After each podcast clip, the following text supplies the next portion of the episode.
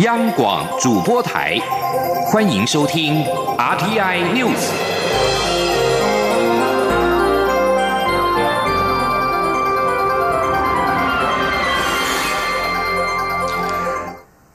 各位好，欢迎收听这节央广主播台提供给您的 RTI News，我是陈子华。民进党将两岸人民关系条例修法列为最优先的法案，明定签署任何的政治协议之前必须先公投。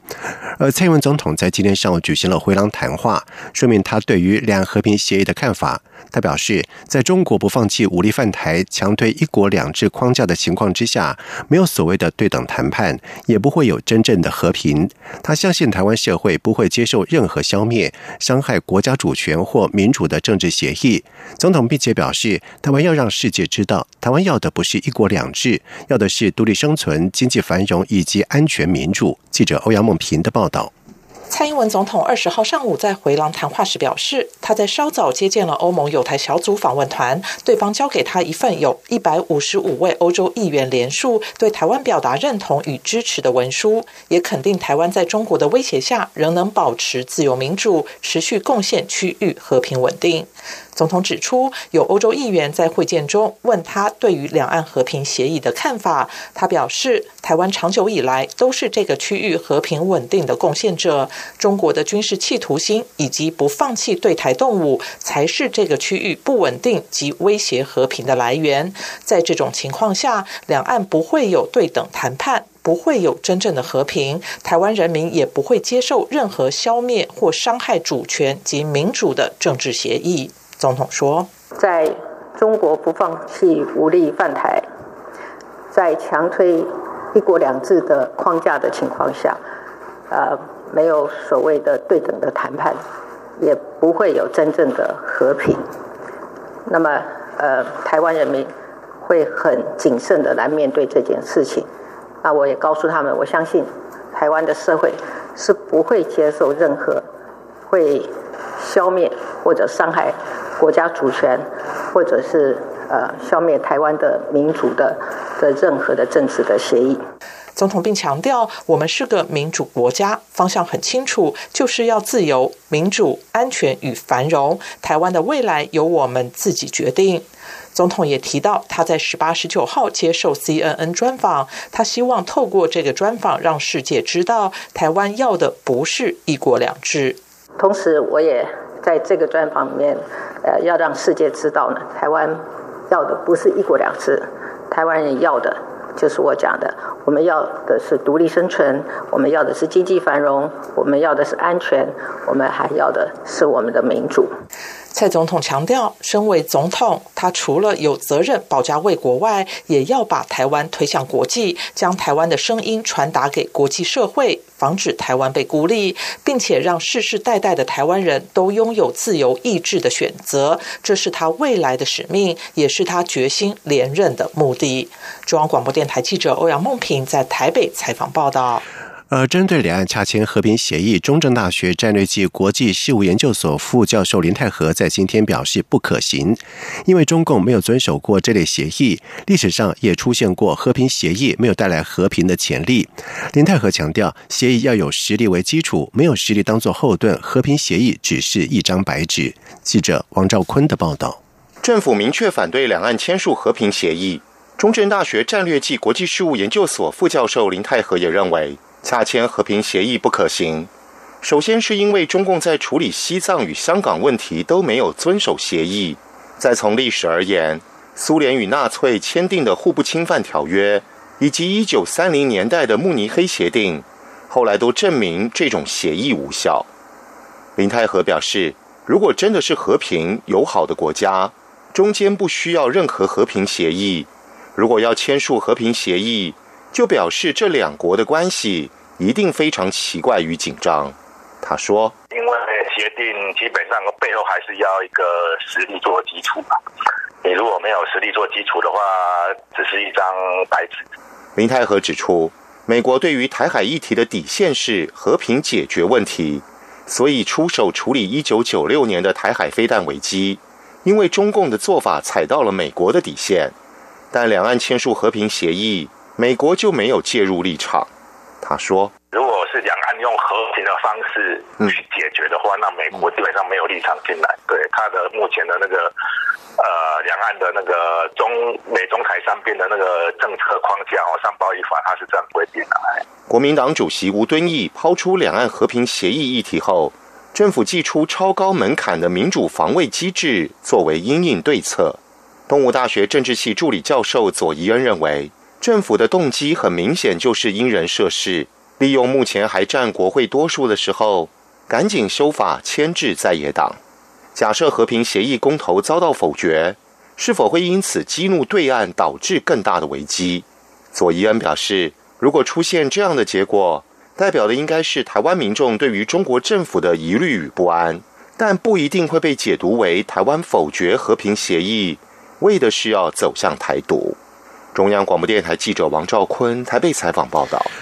反同公投过关，行政院依法在三个月之内要提出相对应的法案。在二十一号的行政院会将通过政院法的同婚法案。由于同婚法案事涉重大，行政院发言人古拉西达卡在今天表示，行政院长苏贞昌、副院长陈其迈、秘书长李孟宪以及政委员陈美玲和法务部长蔡清祥在晚上七点半将向全体的党籍立委说明政院版的法案内容，并且一同讨论名称跟关。键的条文，由于民进党立委对于同婚法案看法尚未趋于一致，可能对于法案会有不同的意见。库拉斯表示，行政院会倾听立法委员的看法，若全体都有共识，也不排除纳入立委的意见到政院的版本当中。而针对于二十一号的行政院会将通过政院法的同婚法案，蔡文总统在今天在。回廊谈话当当中也被问到对于同婚专法的看法，总统表示，虽然台湾社会对于这个议题有不同的看法，但是对于权益的保障已经逐渐有了共识。这个阶段就是要决定在法律上以何种的形式给予保障。他相信行政院会秉持事先内容以及公投的结果，做出最具有智慧的决定。另外，蔡英文总统接受外媒专访的时候，明确表态将会竞选连任。而对此，国民党立院党团总召江启臣在今天表示，蔡总统颇有先声夺人的意味。透过外媒昭告国内外，他就是民进党二零二零的总统候选人。而被视为是英系的民进党立委陈明文表示，以目前民进党来说，蔡总统是党内最强的候选人。民进党立委罗志正也表示，蔡总统还有很多想要做的事情，一任的。时间显然不够，争取连任是必须的。不过，对于蔡英文表态竞选连任，但是民调却处于低档，引发了外界质疑是否会阵前换将。而对此，民进党主席朱文泰在今天表示，没有这个问题。民进党的公职提名有一定的机制，民进党一定会依照机制选出最好的候选人，再请全党之力寻求台湾社会的支持，争取最大的胜利。记者刘玉秋的报道。蔡英文总统表态竞选连任，但有媒体的民调指出，蔡总统的支持度落后台北市长柯文哲及国民党目前可能的候选人，引发外界关注民进党是否有阵前换将，甚至重演国民党换柱事件的可能。对此，民进党主席卓荣泰二十号出席中常会前受访表示，民进党的公职提名有一定的机制，也一定会按照机制选出最好的人选。我们一定照我们的机制，能够选出。最好的人选，那么之后我们一定请全党之力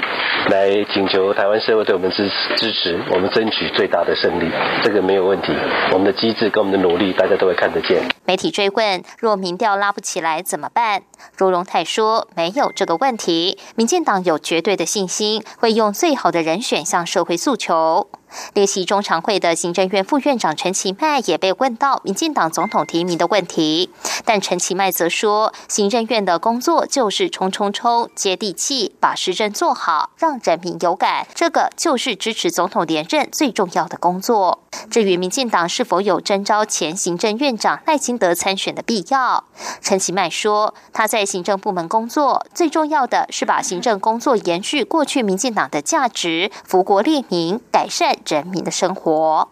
中广电台记者刘秋采访报道。而对于蔡英文总统宣布竞选连任，国民党主席吴敦义是否表态参选二零二零年的总统，也引发了关注。吴敦义在二十号接受广播专访的时候，并没有表态，强调他尚未决定。而国民党内多人表态参选总统，但是初选办法迟迟没有定案。媒体人蔡诗平向吴敦义发表公开信，建议吴敦义最好的做法就是回归现有的规范，不用另辟蹊跷。而蔡诗平并且表示。吴敦义机关算尽也未必会赢，却可能把党把自己逼向。历史唾弃的一端，而对此，吴敦义表示，现在媒体报道过的初选的方式都交由国民党智库来研究当中，也绝对没有外传的卡住这回事。吴敦义并且强调，没有机关算尽，他所考量的都是让国民党光明磊落的重返执政。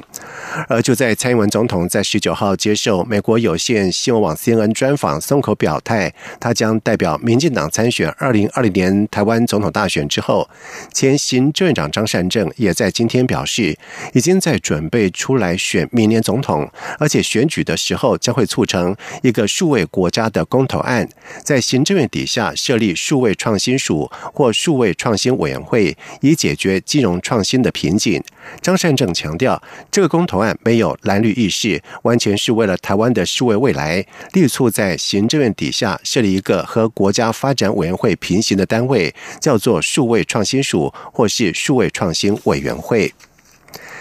在外电消息方面，美国总统川普和北韩领导人金正恩的第二次的高峰会将在二十七号到二十八号在河内举行。而川普在十九号表示，他希望北韩结束其核子计划，但是关于这一点并无急迫的时间表。在此同时，川普已经派遣特使为下个礼拜他和金正恩第二次高峰会完成最后的准备工作。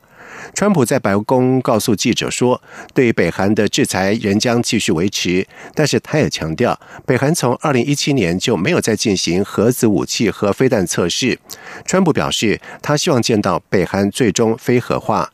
而美国国务院则表示，美国的北韩特使毕根已经在十九号动身前往越南河内，为川金二会进行最后的准备工作。而毕根在六号到八号曾经访问平壤，针对众人瞩目的川金二会沟通双方对于非核化的立场。毕根表示，谈判富有成效，但是还需要更多的对话。而国务院并没有说明谈判是否有进展，但是表示在川金高峰会登场之前，毕根将和北韩对美谈判特别代表金赫彻再进行更多的会谈。而对于川普跟金正恩下个礼拜将在越南河内举办峰会，首席维安以及后勤规划的消息来源在今天告诉路透社，越南正在替金正恩搭乘火车到访做准备。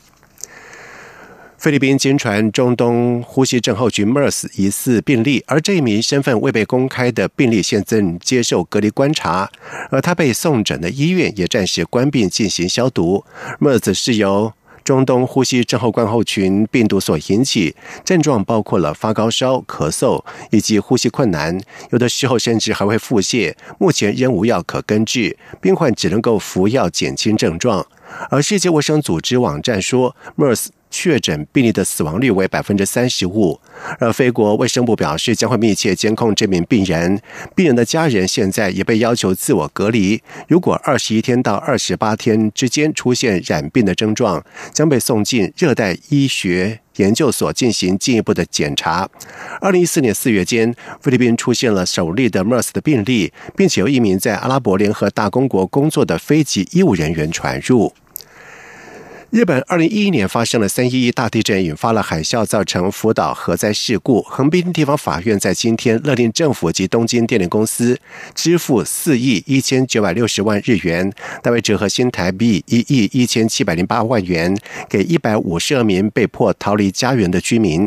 法新社报道说，这份判决书是日本政府第五度被要求为这起发生在日本东部的灾难负责。福岛核灾事件堪称为一九八六年。称诺比核电事故以来最严重的核灾，而日本放送协会 NHK 报道说，横滨地方法院审判长中平健表示，政府和东京电力公司若有采取对抗海啸的相应措施，便能够阻止灾难的发生。而在灾难发生之后，大约有一万两千名的惧怕辐射外线而逃离家园的民众，先后向政府跟东京电力公司提出了多项的诉讼。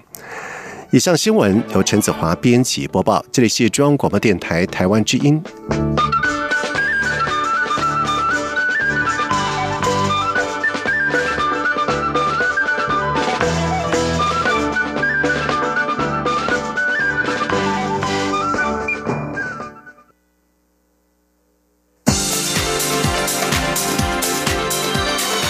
这里是中央广播电台台湾之音，欢迎继续收听新闻。现在时间是晚上的七点十五分，欢迎继续收听新闻。为了纪念郑南荣追求言论自由殉道三十周年，郑南荣基金会串联了全台各地艺术家、NGO 团体，策划“自由之路”艺术节活动。在二月到五月，在全台各地举办各式的静态以及动态的艺文展演活动，希望透过自由艺术创作的穿透力，再度点燃台湾集体维护人权、追求自由民主、建立国格的文化社会运动之火。记者江昭伦的报道。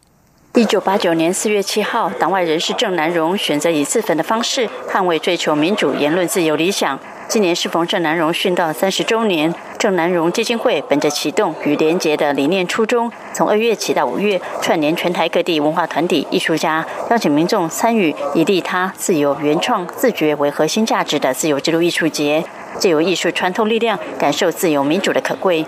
郑南荣遗孀总统府司政叶菊兰指出，三十年来台湾社会转变相当大。三十年前，台湾没有言论自由，各种社会运动备受打压，主张台独还会被当作叛乱犯。但三十年后出生的年轻人，感觉自由就像呼吸空气一样自然。谢居然表示，郑南荣当年以牺牲自己的身体追求理想，三十年后，基金会希望再次展现郑南荣精神，引领社会议题风潮，为台湾新时代带来新的启示，有勇气面对外界各种挑战，面对中国侵略的野心，并凝聚国人认同的共识。这也是他们这次策划“自由之路”艺术节的重点，希望透过艺术的感染力，号召全民持续捍卫维护台湾的人权、自由、民主，建立独立的国度。叶菊兰说：“我希望。”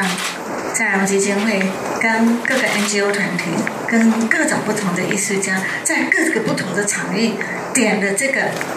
今年郑南荣三十周年的自由艺术节，这一把火可以启动。面对未来的挑战，我要我们要如何勇敢面对中国的侵侵略的野心？我们要如何的表达我们的勇气，捍卫自己的家园？面对对内部国族认同的分裂，我们要用什么样的感觉，用什么样的感受来表达期待？大家有共同的目标，自己一个新的独立自由的国度。郑南荣基金会指出，这次自由之路艺术节活动是以郑南荣殉道三十周年为支点，以两线一站为设计概念。米勒县各项艺文活动以关怀土地、重视人权、反映言论自由价值为主；好民县展演活动则凸显转型正义的重要性。重头戏则是四月初在宜兰登场的自由转运站活动。透过音乐、戏剧、论坛等活动，让民众在表演活动中醒思自由民主的可贵。中国电台记者张昭伦台北采访报道。六十多个民间团体将在二十四号的下午发起第三次的二二八点零系列活动。号召全民上街，共同反思二八对于台湾社会的影响，并且以坚守正义、持续转型为题，督促执政当局持续推动落实转型正义。而今年活动特别安排九十年代出生的年轻人起草行动宣言，向社会大众传达二八对于年轻族群的意涵。记者欧阳梦平的报道。今年的二二八点零纪念活动由二十多个公民团体共同发起，于二十四号下午一点半，在当年二二八和平日运动演讲会的重要地点日新国小集合，前进二二八的事发点天马茶房，并行经当年的专卖局台北分局、台北放送局，终点则是当年的长官公署，也就是现在的行政院。行进间将以音乐为基底，肃穆念出二二八政治受难者的姓名。在终点举行的纪念。念仪式则是以手语笔出博洋的诗，以无声表达受难者及家属说不出的心声。现场也将安排口述二二八历史、献诗以及祝祷。今年的纪念行动强调年轻朋友站出来，因此特别由反克刚运动世代学生五位九零年代出生的青年起草行动宣言，以回复习近平告台湾同胞书谈话、针对废除促转会的回应，以及给促转会的建言三大方向，表达转型正义在国民教育中的实践应该更加重视历史情谊教育，传达重视年轻世代的思维，呼吁政府听青年的声音，并象征世代交替的重要性。主办单位台湾基督长老教会总会牧师林伟莲说：“我们用这个方式，透过追思受害者，再一次的把二二八事件的始末，以及在历世历代的意义，来向台湾社会大众来传达。特别在今年，我们让青年人来撰写这个行动宣言，从青年人的角度来思考。”也向社会大众传达二二八事件对年轻族群的意涵。起草宣言的学生代表尤腾杰在二十号举行的记者会中表示，学生习惯把历史当作事件看待，而不是以一个故事去理解背后的真相以及政府的动机，所以只剩下制式的答案以及选择题。他期待在二十四号当天能够看到更多老师与学生来一场不同的历史教育，追思历史，找寻真相。中央广播电台记者欧阳梦平在台北采访报道。根据统计显示，全国有上百万名的身心障碍者。为了促进障碍者和社会大众有更多的互相理解，艺人卢广仲在今天担任新路基金会的围绕大使，号召五千人在三月二十三号走出到户外，跟智能障碍者家庭一起闯关健走。记者杨仁祥、陈国维的报道。去年在金曲奖和金钟奖一举夺得四个奖项的卢广仲，化身微笑大使，和智能障碍者小薇、阿军一同闯关玩游戏。卢广仲说，以前他有个邻居和他年龄差不多，有智能障碍，他时常在放学回家后找对方打篮球。有一年还在他生日的时候送他一套球衣。找他出来打球，他可以获得一个玩伴，然后他也很开心，我也很开心，就觉得其实有时候你只是一个无意或者是一个小小的关怀，或是一个微。笑一个爱心，我觉得就可以给这些朋友，他们可能就可以获得很大的动力，然后继继续可以在社会上去做他们想做的事情。有中度智能障碍的小薇是新路基金会机动工作队的成员，他平日负责公车清洁和洗地打蜡。对他来说，公车不只是个工作地点，而是快乐全员。一叫上公车中，我觉得很兴奋、很快乐，可以这样子坐上去。每天可以这样子一家一家这样子做到别个不同的地方。新路基金会将于三月二十三号举办第七届好天天齐步走活动，地点有台北、桃园、新竹、高雄、澎湖等五个地方，期盼有五千人响应，大家一起和智能障碍的朋友健走玩游戏。根据我们六年来的这样子一个统计，总共将近有约两万一千个人。参与这样活动，那我们也募集了近千万元的服务经费，那一共也有一百二十一个企业响应。卢广仲当天将参加台北场活动，到时候也将和众人一同体验障碍者 VR 模拟实境，促成彼此更多的理解，为友善环境加分。中央广播电台记者杨仁祥、陈国伟台北采访报道。在外电消息方面，中国大陆借孔子学院向外推动中国文化，但是渐渐招致了反对。英国保守党人权委员会在十八号发表报告说，中国的孔子学院威胁到全球学术跟言论自由，建议英国大学暂停跟孔子学院的合作。而这份报告也提到，英国是除美国之外拥有最多孔子学院的国家。虽然英国欢迎文化交流，但是孔子学院言论以及学术自由受限。中国政府利用孔子学院对外传播意。形态扩大影响力，而这样的情况引发了不少的担忧。他并且表示，目前为止还没有任何一家在英国的孔子学院被关停。但是报告的目的是要提醒英国政府积极应对孔子学院所带来的威胁。而中国二零零四年开始在国外设立多所的孔子学院，而截至到二零一七年底为止，全球共有一百四十多个国家设立了超过五百多间的孔子学院，而美国目前就有超过百间。的孔子学院。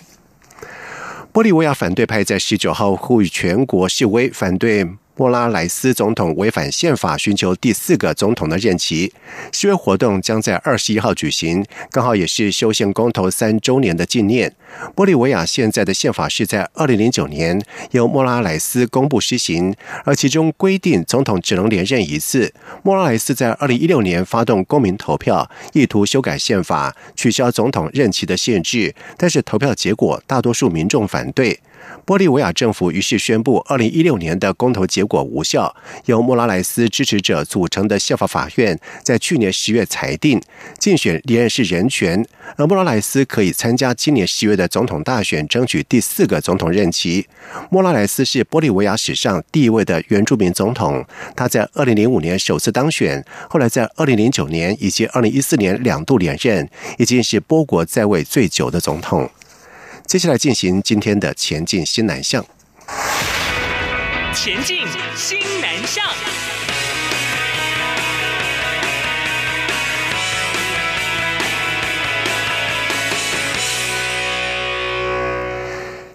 有妇产科医师身份的民进党立委林静怡，在这个会期转战到外交及国防委员会。他表示，台湾的医疗或医材对于东南亚国家都很有吸引力。而尽管国内医药界都有南向生根的想法，但是因为在煤核端上没有对应的窗口解决法规的问题，使得南向进度受到了影响。因此，他希望透过转战外交国防委员会的机会，来进一步协助外交部谋合相关部会，为国人建制。完整的窗口平台，因此推动医疗新南向将会是他的重点工作。记者肖兆平的报道。